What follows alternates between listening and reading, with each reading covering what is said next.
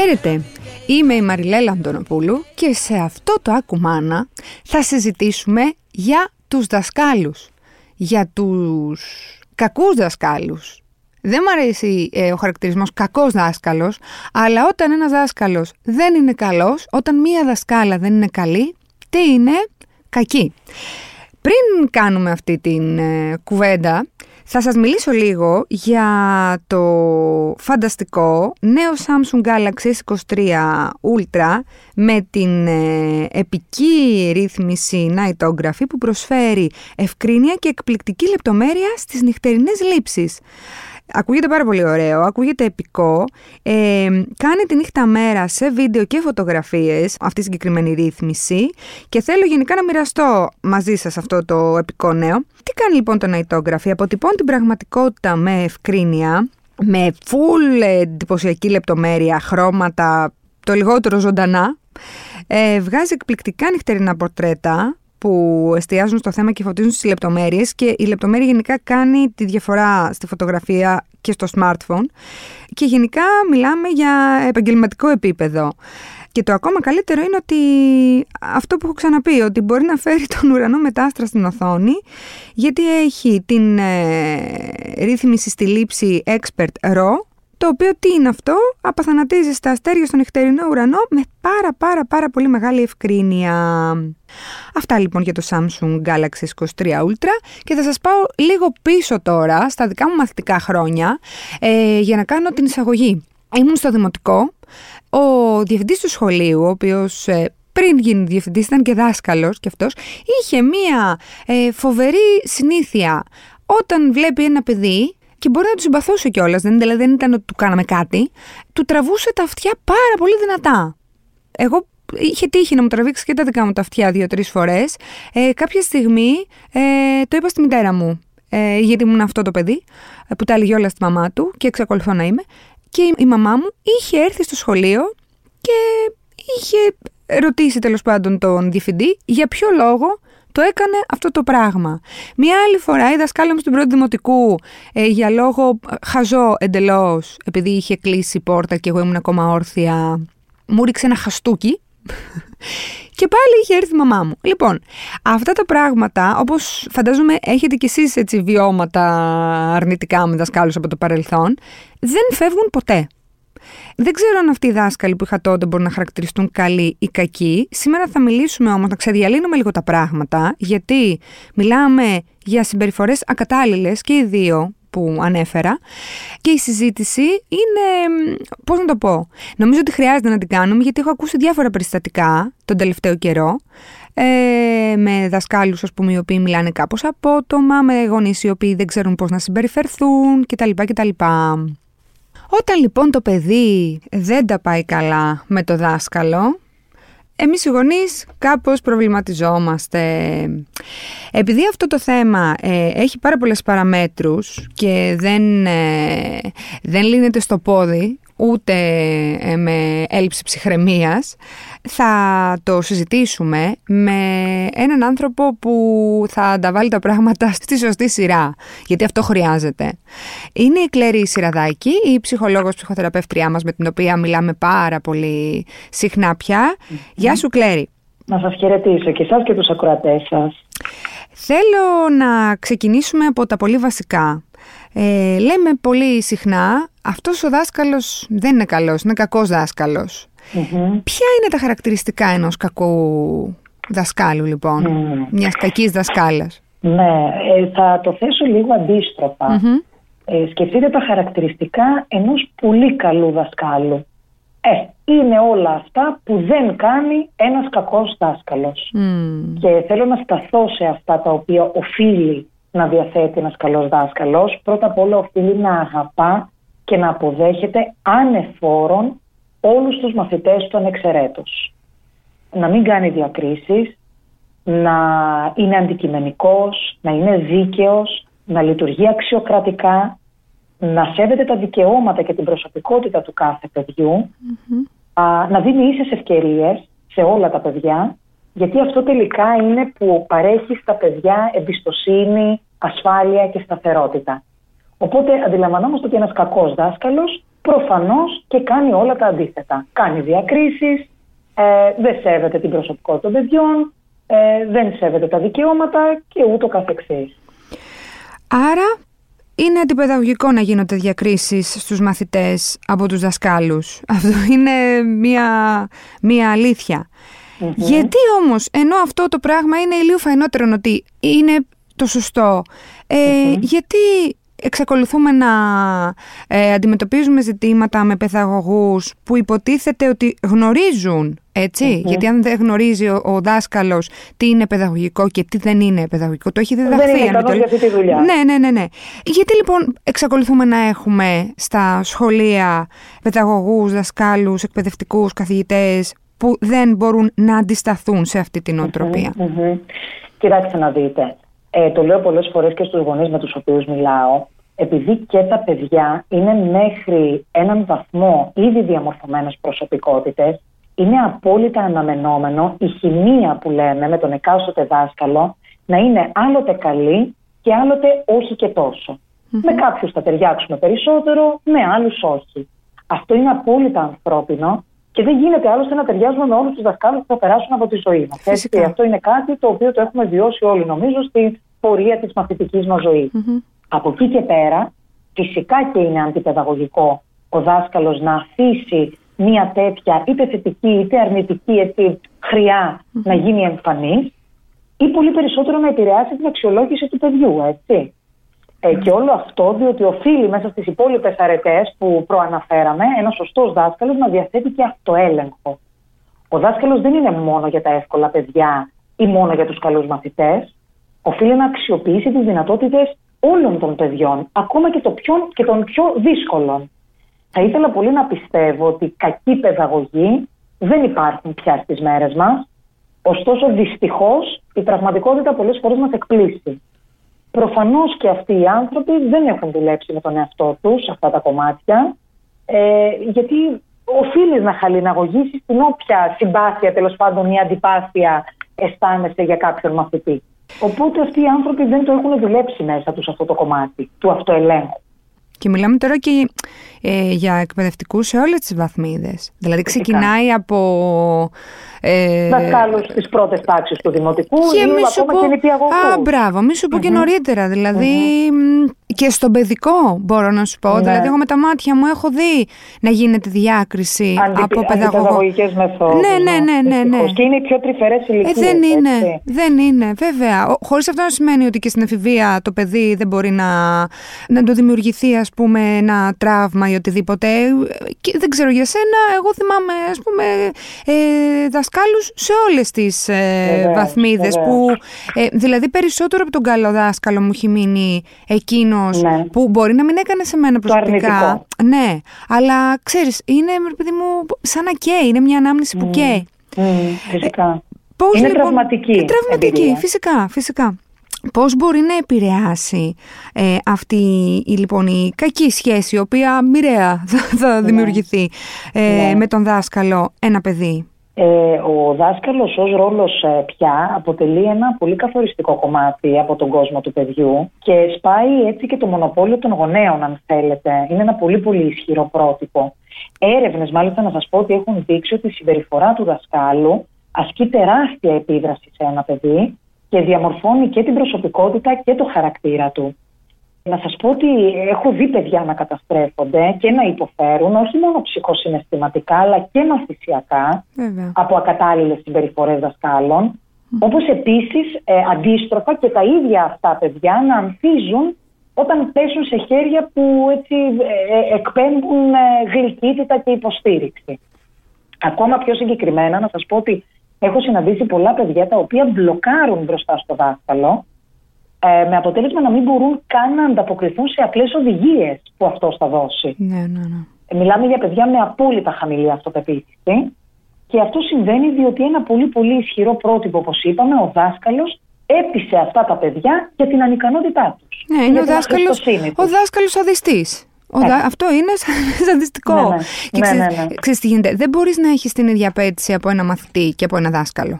Φυσικά. Γιατί το ένα είναι παιδί Ο δάσκαλος πρέπει να προσεγγίσει τη μαθητές. Ακριβώς, ακριβώς. Είναι δική του δουλειά, έτσι. Ναι, βέβαια, βέβαια. Γιατί ξέρεις, μερικές φορές οι γονείς δίνουν... Γιατί υπάρχουν διαφόρων, ας πούμε, τοποθετήσεων γονείς. Μπορεί να είναι κάποιοι που να λένε ότι ο δάσκαλος έχει πάντα δίκιο. Ξέρεις, και άμα είναι και ένα παιδί το οποίο δεν είναι και πρώτο στα μαθήματα. Ναι. Σου λέει δεν φταίει. Καλά, εσύ τώρα το έχεις το. Εσύ δεν διαβάζεις, εσύ δεν. Ουσιαστικά πατάνε πάνω εκεί για να πούνε και εκείνοι το δικό τους το παράπονο. Ξέρετε, θα έλεγα ότι το κάθε παιδί, όσο δύσκολο και να είναι, γιατί πραγματικά έχουμε συναντήσει και πολύ, πολύ δύσκολες προσωπικότητες μαθητών, πραγματικά αν βρεθεί ένας δάσκαλος να δώσει αγάπη και πραγματικό νιάξιμο και υποστήριξη και κατανόηση σε αυτό το παιδί, πραγματικά το παιδί, εντάξει, δεν θα φτάσει στο άλλο άκρο να διορθωθεί το κάθε πρόβλημα και η κάθε δυσκολία που έχει, αλλά σίγουρα θα καλμάρει τη συμπεριφορά του και θα ηρεμήσει. Θα τον έχει σύμμαχο το δάσκαλο. Μα μπορεί να επηρεαστεί ακόμα και η επίδοσή του σε ένα συγκεκριμένο μάθημα. Φυσικά. Γι' αυτό είπα ότι βλέπουμε όχι μόνο ψυχοσυναισθηματικά να επηρεάζονται, αλλά και μαθησιακά τα παιδιά. Όταν λοιπόν ένας γονέας διαπιστώνει, ενημερώνεται από το ίδιο του το παιδί για διάκριση ή για μια λάθος συμπεριφορά του δασκάλου, ακατάλληλη, γιατί το ακατάλληλη δεν έχει να κάνει μόνο με μια συμπεριφορά που να είναι, πώς να το πω, πρόδειλα και εξόφθαλμα κακοποιητική. Η ακατάλληλη συμπεριφορά είναι και μια αντιπαιδαγωγική συμπεριφορά, όπως αυτό που είπαμε. Πώς κινείται πρώτον απέναντι στο παιδί και μετά απέναντι στο δάσκαλο. Τώρα κοιτάξτε να δείτε, υπάρχουν διαβαθμίσεις στη σοβαρότητα του κάθε περιστατικού. Ναι. Δηλαδή, αν υπάρχει κάποιο απλό παράπονο απέναντι στο δάσκαλο του παιδιού μας, δεν έχουμε παρά να το μοιραστούμε μαζί του και να το εκθέσουμε ειλικρινά στο δάσκαλο. Να σας πω ότι, για παράδειγμα, αστοχίες από πλευράς του δασκάλου μπορεί να συναντήσουμε εξαιτίας της απειρίας του. Ναι. Μπορεί να είναι ένας νέος δάσκαλος, ο οποίος μόλις έχει αναλάβει ή είναι λίγα χρόνια στο χώρο. Εκεί συναντάμε πολλές φορές αστοχίες που όμως δεν γίνονται με κακή πρόθεση. Σε αυτές λοιπόν τις περιπτώσεις έχουμε δει εντυπωσιακή ανταπόκριση από πλευράς του δασκάλου και μάλιστα χτίζεται μια υγιής τελικά σχέση ανάμεσα στο γονέα και το δάσκαλο μέσα από αυτή την ειλικρίνεια. Αυτές είναι οι απλές περιπτώσεις, έτσι. Σε μορφή, ας πούμε, επισήμανσης, από ό,τι καταλαβαίνω, όχι να κάνεις επίθεση. Φυσικά, όχι επιθετικά, έτσι, πολιτισμένα και με διάθεση πάντα να προς όφελος του παιδιού γίνεται όλο αυτό, έτσι. Άρα πάντα ο στόχος μας είναι το καλό του παιδιού και αυτό το στόχο πρέπει να έχει και ο γονέας και ο δάσκαλος. Δεν βάζουμε τώρα τις προσωπικές μας εμπάθειες να υπερτερήσουν, έτσι. Να τονίσουμε σε αυτές τις περιπτώσεις, γιατί είπες, Μαριλέλα μου, και για τα παιδιά πώς το αντιμετωπίζουμε, είναι πάρα πολύ σημαντικό ο γονέας να μην κατηγορήσει ποτέ μα ποτέ μπροστά στο παιδί τη δασκάλα.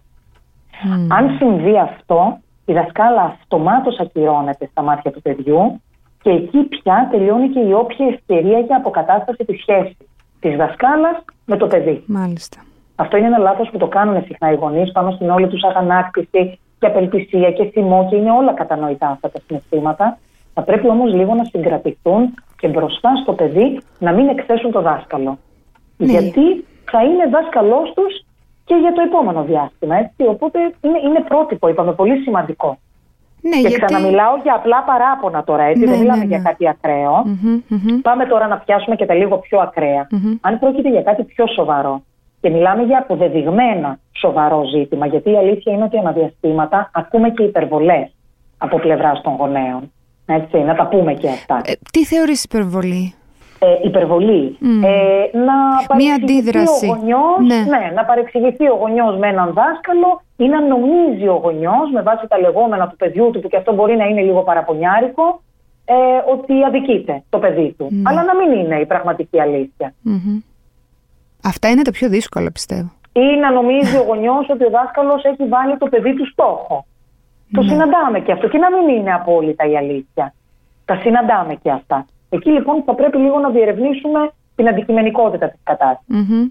Να σας πω ένα ακραίο, μου έπεσε και μάλιστα πολύ πολύ πρόσφατα. Ένα παιδί το οποίο αρχικά, αυτό δηλαδή που μας θορύβησε την αρχή, ήταν ότι ζωγράφισε τη δασκάλα σαν δαίμονα και ζητούσε να πεθάνει στην κόλαση. Μάλιστα. Αυτό είναι μια σπάνια συμπεριφορά από παιδί δημοτικού. δεν το περιμένεις, δεν το συναντάς, δεν συνηθίζεται. Συνήθως τα παιδάκια λατρεύουν τις δασκάλες και τους δασκάλους, τους έχουν πρότυπο, τους ζωγραφίζουν πολύ όμορφα, τους αναφέρουν πολύ ευχάριστα. Ήταν λοιπόν μια σπάνια συμπεριφορά. Από εκεί λοιπόν ξεκίνησε το όλο ζήτημα και ανακαλύψαμε τελικά ότι το παιδί έχει τραυματιστεί συναισθηματικά και επανειλημμένος από τη δασκάλα και δεν ήταν και το μόνο παιδάκι τελικά. Σε αυτή την ξεκάθαρη και προχωρημένη περίπτωση κινείσαι πολύ πιο άμεσα και πολύ πιο δραστικά. Ό,τι αυτό μπορεί να σημαίνει για τον καθένα. Αναζητάς άλλους γονείς σαν εσένα που τα παιδιά τους μπορεί να έχουν προβληματιστεί ή μπορεί να έχουν κακοποιηθεί από το δάσκαλο. Mm-hmm. Απευθύνεσαι σε κάποιον διευθυντή. Σε πιο ακραίες περιπτώσεις, απευθύνεσαι σε δομές, σε αρχές που υπάρχουν κλπ. Και πάνω απ' όλα προσπαθείς με όποιον τρόπο να προστατεύσεις το παιδί σου. Φυσικά. Αυτές είναι δυστυχώς οι ακραίες περιπτώσεις που δυστυχώς τις συναντάμε και αυτές. Όταν ο δάσκαλος είναι αυστηρός πολύ ή έχει δίκιο που, όχι που κάνει διάκριση, που τα βάζει με το παιδί σου. Ναι. Τι κάνεις, γιατί ξέρεις υπάρχουν και αυτά που είναι και οι γονείς που ειδικά σε, τα ιδιωτικά έχουν το εξής. Εγώ πληρώνω, άρα ξέρεις Εδώ υπάρχει στα φροντιστήρια, όχι στα ιδιωτικά σχολεία. Ναι, θα κάνεις ό,τι σου λέω και θέλω εγώ το παιδί μου να το έχεις έτσι και έτσι και αλλιώς. Ναι, είναι στον αντίποδα του δημόσιου σχολείου που είναι ότι τώρα το δημόσιο τι ψάχνεις να βρεις, άστο να τελειώνουμε, ας πούμε. Ότι δεν υπάρχει σωτηρία, ποιος να σε ακούσει εκεί, κατάλαβες, δεν υπάρχει αξιολόγηση κτλ. Σε αυτή λοιπόν την περίπτωση που όντως ο δάσκαλος έχει δίκιο να είναι αυστηρός, δεν θα πω. Ναι, και το αντιλαμβάνεσαι. Ναι, ναι. Να είναι το παιδί του λίγο πιο κοντό, λίγο πιο απότομο. Ναι. Λίγο πιο... Τι κάνουμε. Φαντάζομαι ότι το δάσκαλο δεν λέμε κάτι, έτσι. Ναι, κοιτάξτε, τώρα πάλι θα πάρω δύο περιπτώσεις. Στην περίπτωση που ο γονέας είναι ακραία παράλογος και είναι εμπαθής με το δάσκαλο και του έχει κάτι που λέμε στραβά και με τίποτα δεν μπορεί να συζητήσει ήρεμα και πολιτισμένα και να αποδεχτεί τη δική του την υπερβολή. Εκεί δεν έχεις πάρα πολλές ευκαιρίες για βελτίωση, έτσι, αν έχεις να κάνεις με ένα τέτοιο γονιό. Εκεί είναι από πλευράς του γονιού τώρα τι θέλει να κάνει. Τελικά, άμα δεν είναι ευχαριστημένος από το σχολείο ή από το δάσκαλο του παιδιού του, θα πρέπει να αλλάξει σχολικό περιβάλλον στο παιδί. Αν πιστεύει στο μυαλό του ο γονιός ότι τόσο πολύ το παιδί του αδικείται, έχει και την επιλογή της αλλαγής του σχολικού περιβάλλοντος. Σε οποιαδήποτε άλλη περίπτωση. Είναι αυτό που λέω πολλές φορές και που είπα και προηγουμένως, ότι και τα παιδιά είναι ήδη διαμορφωμένες προσωπικότητες και με άλλον θα ταιριάξουν, με άλλον δεν θα ταιριάξουν. Έτσι ακριβώς συμβαίνει και με τους δασκάλους. Το παιδί μας θα τύχει σε διαφορετικές υφές και προσωπικότητες δασκάλων. Άλλοι θα είναι πιο γλυκιά, πιο τρυφεροί και θα παραπέμπει σε μητρικό πρότυπο, μανούλα, τρυφερή κλπ. Άλλοι θα είναι πιο κοφτοί, πιο απαιτητικοί, πιο ζώρικοι. Είναι καλό το παιδί να περνάει από διαφορετικές προσωπικότητες δασκάλων, γνωρίζει διαφορετικούς ανθρώπους, κάποιοι θα τον ζωρίσουν περισσότερο, κάποιοι λιγότερο, με κάποιους θα ταιριάξει, με κάποιους όχι. Είναι η καλύτερη εμπειρία που μπορούμε να δώσουμε στο παιδί μας για να έρθει σε επαφή με διαφορετικές περιπτώσεις δασκάλων και να μπορέσει να προσαρμοστεί και να ανταποκριθεί σε όλες αυτές τις περιπτώσεις. Είναι μέσα στη ζωή αυτά.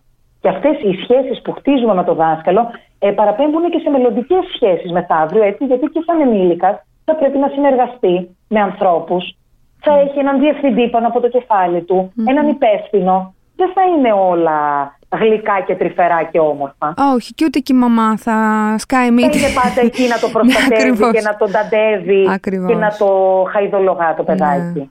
Οπότε εκεί λέω στους γονείς ότι ακόμα και αν ζορίζετε λίγο το παιδάκι σας, γιατί υπάρχουν γονείς οι οποίοι αντιλαμβάνονται την αυστηρότητα του δασκάλου, αλλά μου λένε Κλαίρη, πρέπει και το δικό μου το παιδάκι να ζοριστεί και να μάθει πώς θα το κάνουμε. Και ειδικά σε πιο μεγάλες τάξεις, γιατί εγώ θα σταθώ πάρα πολύ και στο ηλικιακό στάδιο του κάθε παιδιού, αλλιώς υποδέχεσαι ένα πρωτάκι. Καλά, δεν συζητάμε τώρα για προσχολική ηλικία, έτσι, τη τρυφερότητα και τη αγκαλιά. Και τι αγάπη πρέπει να υπάρχει, εκεί πρέπει να είσαι πραγματικά μανούλα, δεύτερη μανούλα.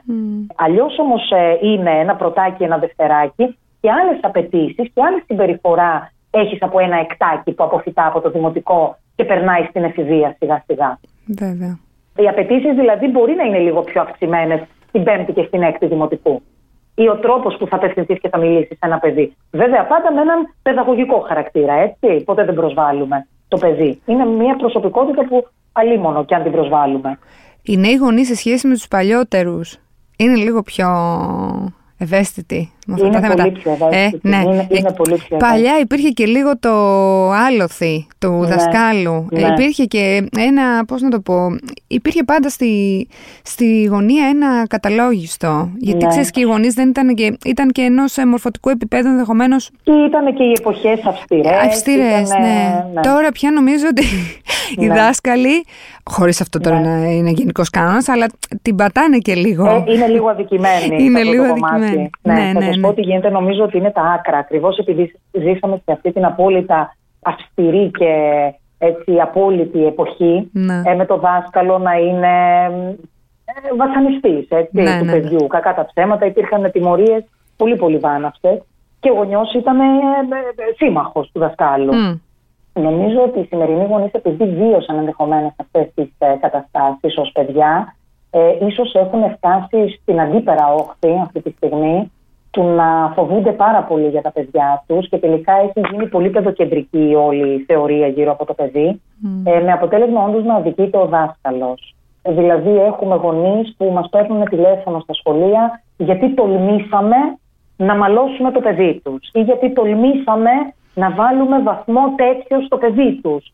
Θα έπρεπε να υπάρχει μια παραπάνω εμπιστοσύνη στο σχολείο και στους δασκάλους, ότι δεν έχουμε προσωπικά με τα παιδιά των ανθρώπων και ότι στόχος μας είναι η βελτίωση του παιδιού, η διόρθωσή του, και αν κάποια συμπεριφορά του δεν είναι σωστή, θα πρέπει πραγματικά ο γονιός να είναι σύμμαχος σε αυτό. Ναι, πολλές φορές τους βρίσκουμε τους γονείς απέναντι δηλαδή. Ναι, είναι σαν να πληρώνεις λίγο τα σπασμένα για βιώματα δικά μας.